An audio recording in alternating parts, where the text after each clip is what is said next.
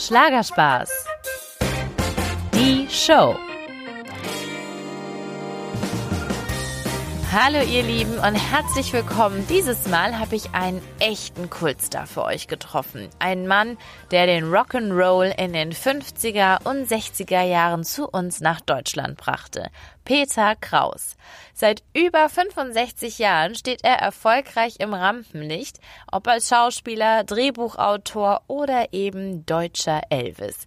Und wer kennt nicht seine Hits wie etwa Sugar Sugar Baby? Ich durfte den leidenschaftlichen Musiker live für euch treffen und das auch noch an einem ganz besonderen Ort, und zwar auf der Kreuzfahrt Schlagerspaß auf hoher See. Fünf Tage lang schipperte Peter Kraus dort mit den Passagieren durch die Ostsee und versüßte ihnen einen Abend an Bord mit handgemachter Live-Musik. Richtig cool auch. Die Passagiere durften sogar mit ihrem Jugendschwarm persönlich die Hüften schwingen. Und ich muss euch sagen, den legendären Hüftschwung hat Peter Kraus immer noch drauf. Ich habe es gesehen. Und das, obwohl er bereits seinen 80. Geburtstag gefeiert hat. Also nicht schlecht, oder? Das Schöne bei dem Musiker gibt es dieses Jahr auch noch viel mehr zu feiern. Zum Beispiel Goldene Hochzeit mit Ehefrau Ingrid und seine große Jubiläumstournee, die Ende Oktober startet. Eine Abschiedstournee und nicht seine erste. Wie ernst die Lage diesmal ist, das verrät er uns gleich im Podcast. Und natürlich sprechen wir noch über vieles, vieles mehr. Zum Beispiel verrät er uns, ob er jemals Liebeskummer hatte, wie sein Eherezept aussieht und ob er eigentlich immer noch Liebesbriefe kriegt. So, jetzt nehme ich euch mit an Bord in ein schönes Restaurant, wo ich mich mit Peter Kraus zurückgezogen habe. Ihr müsst euch vorstellen, wir sitzen direkt am Fenster mit Blick auf das offene Meer und haben uns ein paar Getränke bestellt. Ja, so idyllisch wie das klingt, war das auch. Peter Kraus hat sich auf jeden Fall sein Bier redlich verdient. Eine Stunde lang hat er eben auf der Bühne gestanden und seinen Fans, glaube ich, alle Fragen beantwortet, die ihnen auf der Seele brannten. Und obendrauf hat er ihnen noch ein spontanes Ständchen geschenkt. Also Respekt, vor allem, weil die Talkrunde ja jetzt sozusagen privat weitergeht und er immer noch Luft hat. Also viel, viel Spaß.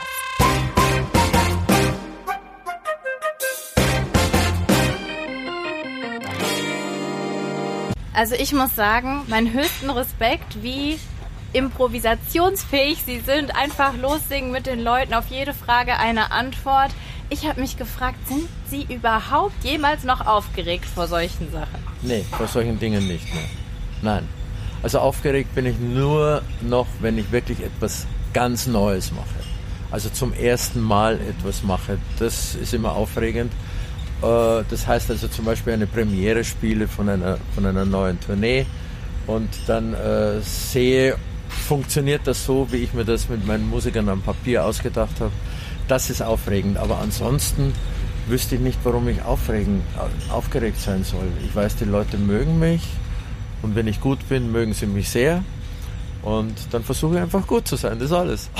Das finde ich gut. Was ist, wenn Ihnen ein Fehler passiert auf der Bühne? Können Sie sich da schnell verzeihen oder sind Sie dann jemand, der da immer sehr das, hadert? Das ist, ja, das ist ja der große Vorteil der Musik, wie wir sie machen. Wir spielen live. Ja?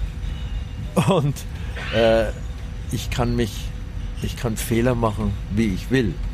Ich, ich, muss sie nicht machen, aber ich kann Fehler machen, wie ich will. Die Band wird darauf reagieren.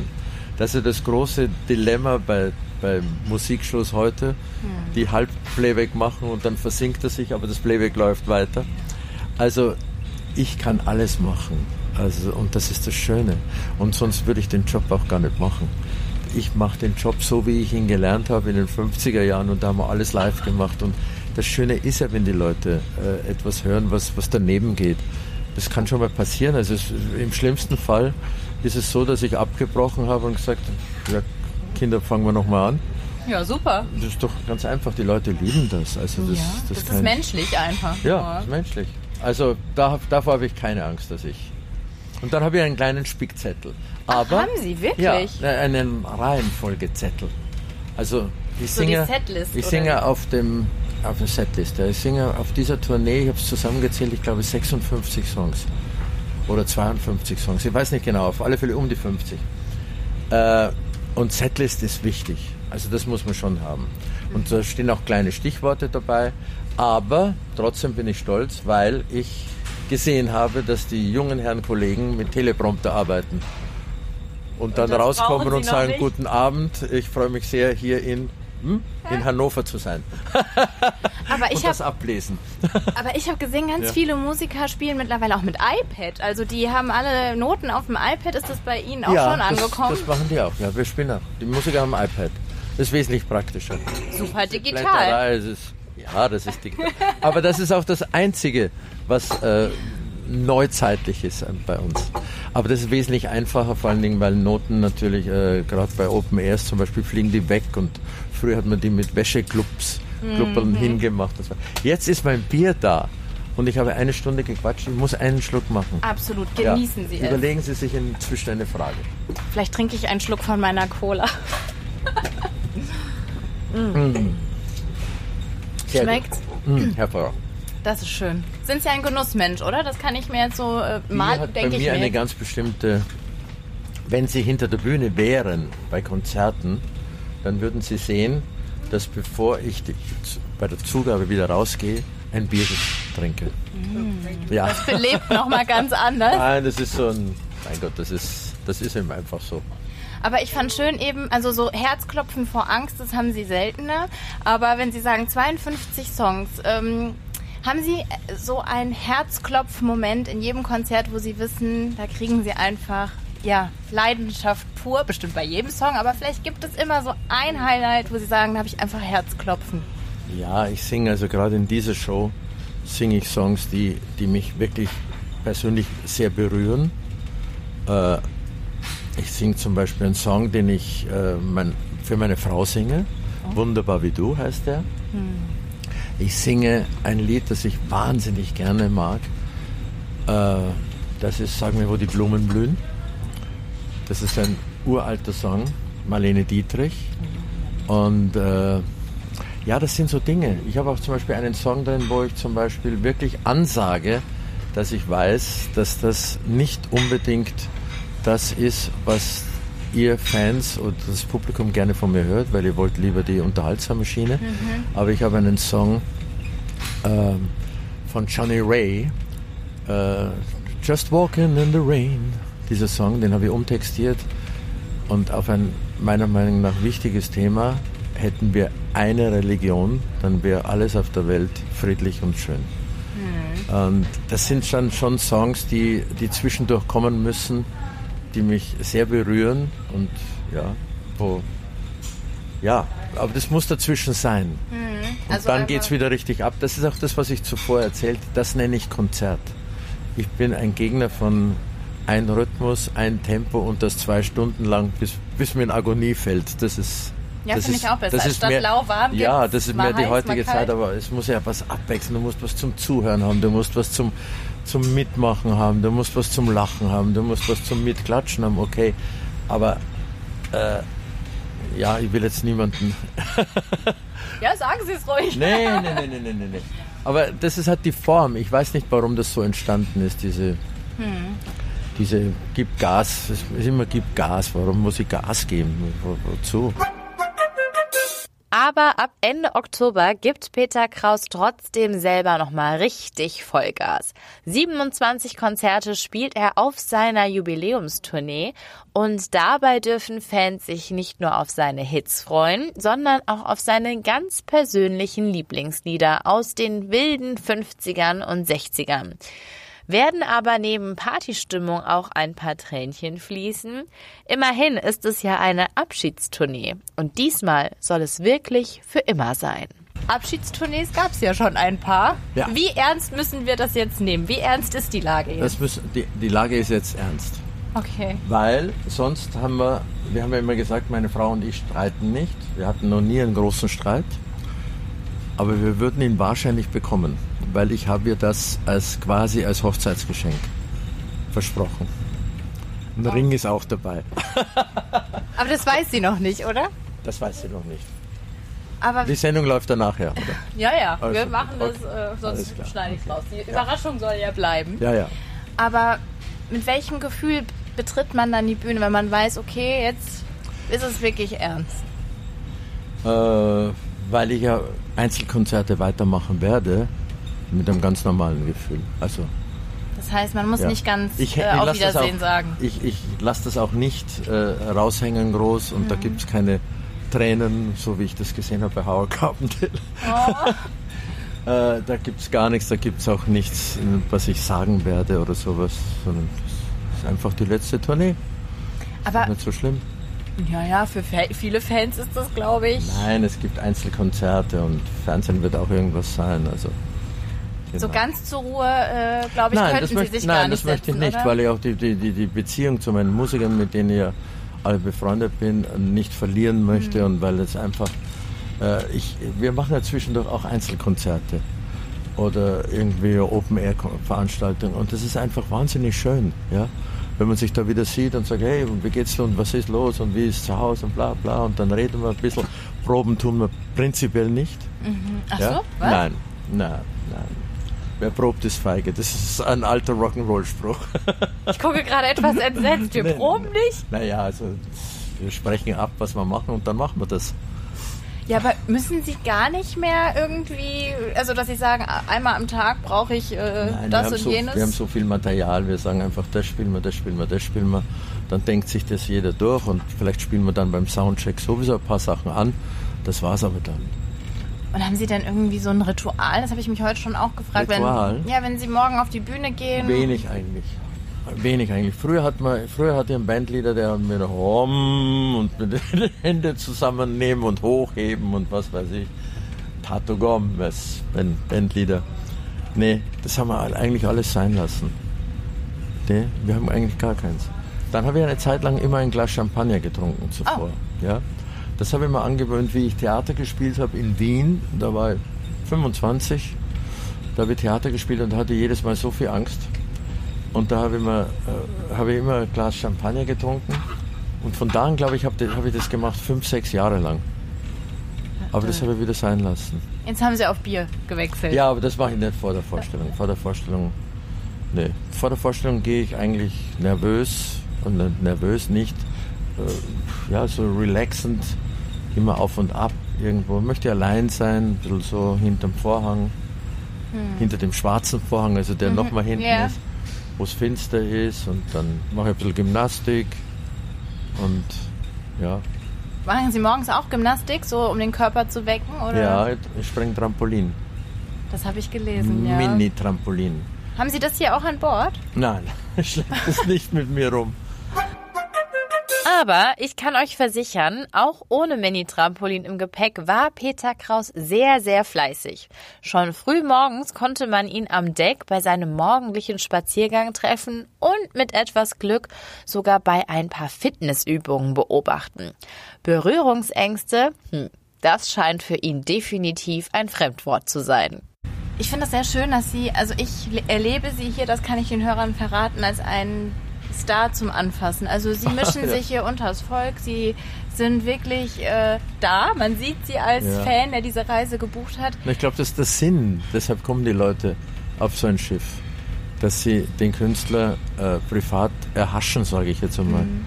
Und ich glaube, das muss man ihnen erfüllen. Das ist, das ist eigentlich, ich glaube, das ist zu 50 Prozent der, der Grund, warum die Leute so wohin gehen.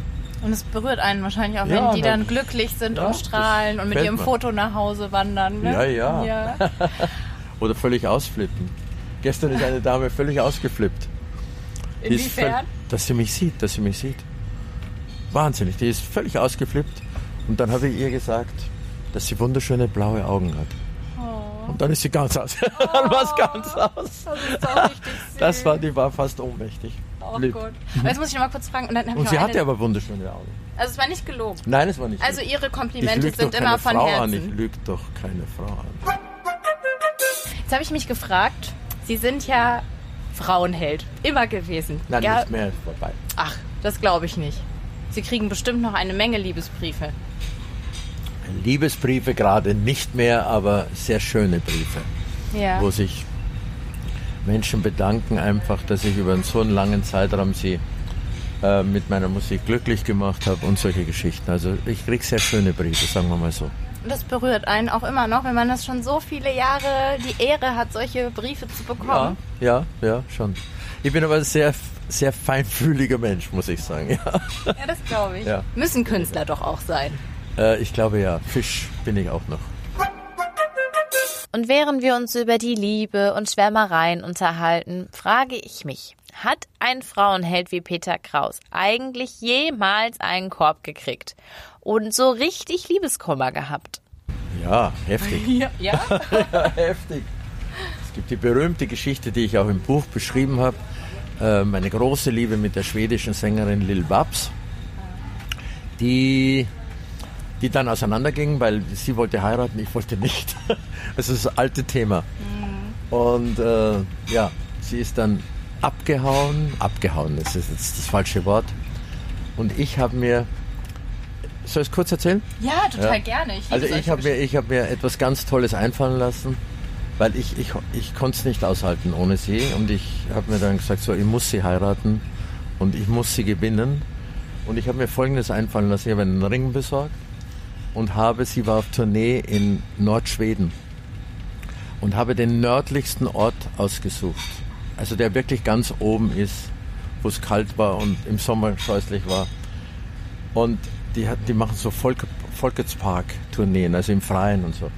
Und bin nach Stockholm geflogen, von dort mit einer Privatmaschine dorthin und habe den, den Bühnenmenschen bestochen, durfte auf die Bühne, ja, und habe mir gedacht, wenn die jetzt von der Bühne kommt und den Applaus nimmt und ich stehe dann da und ich mache nur so klapp und hol den Ring heraus, dann ist die Welt heil, weil ich ja so ein toller Hecht bin. Und? Sie kam von der Bühne und sagt, was machst denn du hier? Und der Ring war schon aufgeklappt? Nein, den Ring hat die drinnen lassen. Den habe ich wieder zurückgegeben. und die Geschichte war, aber, ich muss sagen. Wir haben uns dann noch ein bisschen unterhalten. Am nächsten Tag bin ich mit der Maschine über, über Schweden geflogen und ich war irgendwie geheilt. Das war so hart, dass ich gesagt habe, okay. Jetzt muss ich drüber Aber hinweg. trotzdem war eine tolle Frau. Lil Babs war eine tolle Frau. Ist leider in dem Jahr verstorben. Oh, ja. Aber eine sehr, sehr rührende Geschichte. Wunderbar wie du. Ein Song, den Peter Kraus nicht Lil Babs, sondern wie wir eben schon mal gehört haben, seiner ganz, ganz großen Liebe widmet, Ehefrau Ingrid. Sie eroberte das Herz des Superstars im Sturm, denn wie Peter Kraus verraten hat, es war Liebe auf den ersten Blick. Zumindest bei ihm, der das schöne Model damals auf einem Werbeplakat entdeckte und sich sofort verliebte. Ein Glück, dass er die schöne Ingrid dann später in einem Restaurant traf, ihren Namen und die Telefonnummer herausfand und sie anrief. Ja, das Glück war besiegelt und das Schöne daran, es hält bis heute. Am 1. Oktober haben die beiden goldene Hochzeit gefeiert. Stolze 50 Jahre, das muss man sich mal vor Augen halten. Und äh, ganz klar, da will ich natürlich wissen, wie macht man das, dass man so lange glücklich ist? Ich, ich, glaube, ich glaube, es ist wirklich eine, eine, eine Sache der Zeit. Als wir heirateten, war heiraten, glaube ich, noch etwas, äh, nicht böse sein, aber etwas Ernsteres, etwas Ernstgenommeneres als heute. Heute, glaube ich, ist man ein bisschen, ja, wie alles ein bisschen locker, ein bisschen cooler geworden. Probieren wir es halt einmal, machen wir es halt einmal. Also wir waren ja zuvor schon vier Jahre zusammen, wir haben uns das wirklich reiflich überlegt und wir haben einfach gemerkt, dass es funktionieren muss. Und wenn man mit dem nötigen Respekt voreinander äh, umgeht und mit dem Ziel, eine Ehe wirklich führen zu wollen, die wirklich von Dauer ist, das muss man im Kopf haben. Dann, ja, dann funktioniert und es hat funktioniert. Und wieso wird es nicht langweilig? Wieso findet, also wieso ist es immer wieder schön zusammen zu sein? Hat man sich nicht alles schon gesagt, nicht schon alle Essen zusammen gehabt? Ja, mein Gott, äh, man könnte auch sagen, wieso liegen zwei Menschen über 50 Jahre jede Nacht im Bett und kuscheln? Ja, und andere haben getrennte Schlafzimmer nach 20 Jahren oder nach 10 Jahren. Ich weiß es nicht. Aber es ist einfach jede Nacht schön aus. Ich kann es Ihnen nicht sagen, warum. Nee, aber das ist doch schön. Das ist die Magie der Liebe, dass man es vielleicht nicht ganz so sagen es. kann. So ist es. Ach ja, die Magie der Liebe. Sie klingt herrlich, aber die Beziehung der beiden hatte auch ihre Herausforderungen. Denn Ingrid war schon mal verheiratet und brachte auch ein Kind mit in die Ehe, ihre Tochter Gabi. Haben Sie dadurch auch, naja, sag ich mal, sehr viel Verantwortung gespürt, äh, ihr gegenüber, dass Sie sie nicht nochmal so enttäuschen, dass Sie ihr jetzt zeigen? Ja, doch, sie doch, hatte ja auch zum Beispiel, sie hatte ja ein dreijähriges Kind dabei. Ich meine, äh, ich habe die Gabi dann später adoptiert. Also es war schon, da war schon mehr da als jetzt nur, jetzt heiraten wir halt einmal.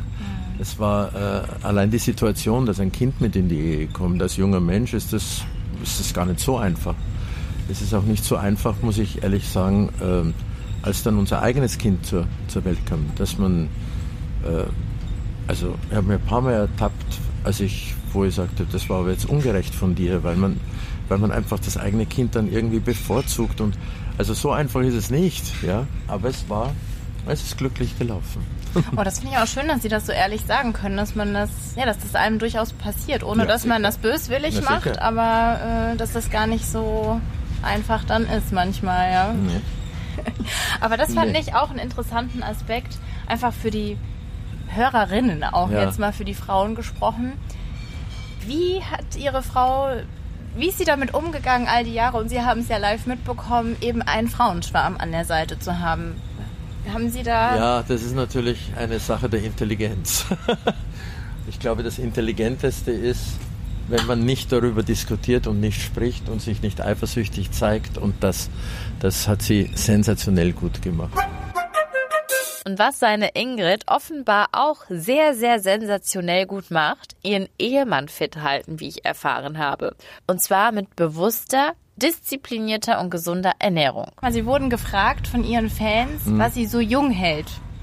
Und dann haben Sie uns mal Ihren Ernährungsplan verraten, der mich äh, zutiefst beeindruckt hat. Und da habe ich gedacht, das würde ich eine Woche schaffen und nicht länger. Aber ja. Ach was. Nein, das sind, das sind einfach so gewisse Sachen. Meine, also meine Frau äh, beschäftigt sich damit intensiv. Ich bin eigentlich, ja, ich bin nur das Opfer.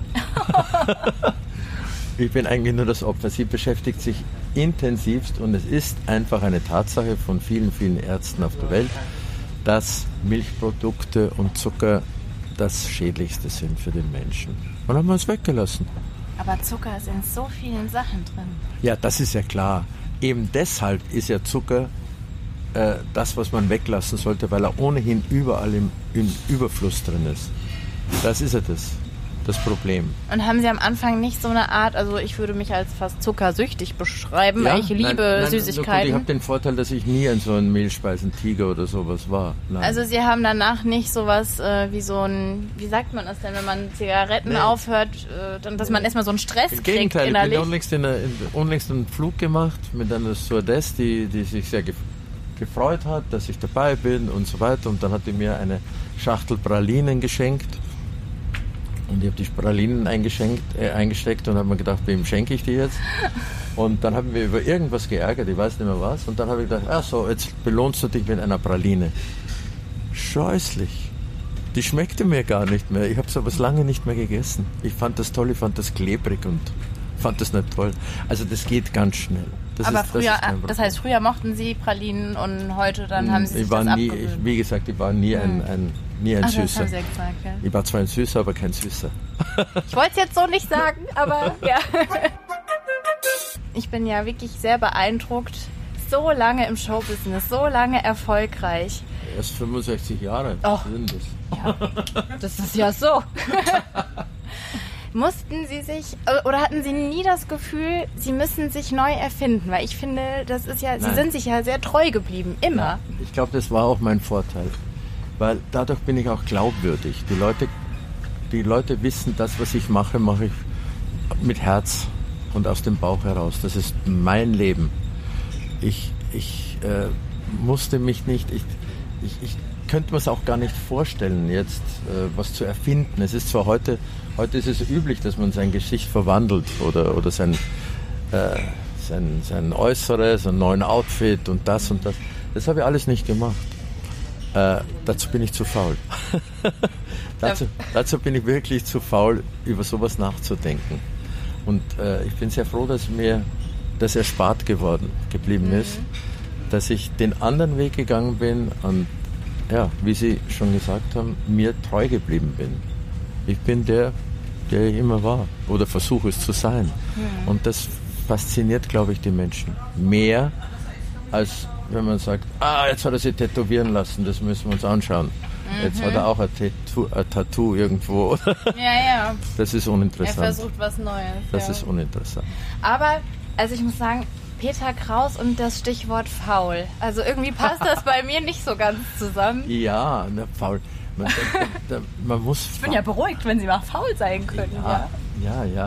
Äh, sagen wir mal, faul ist vielleicht nicht das richtige Wort, sagen wir, es wäre mir zu anstrengend.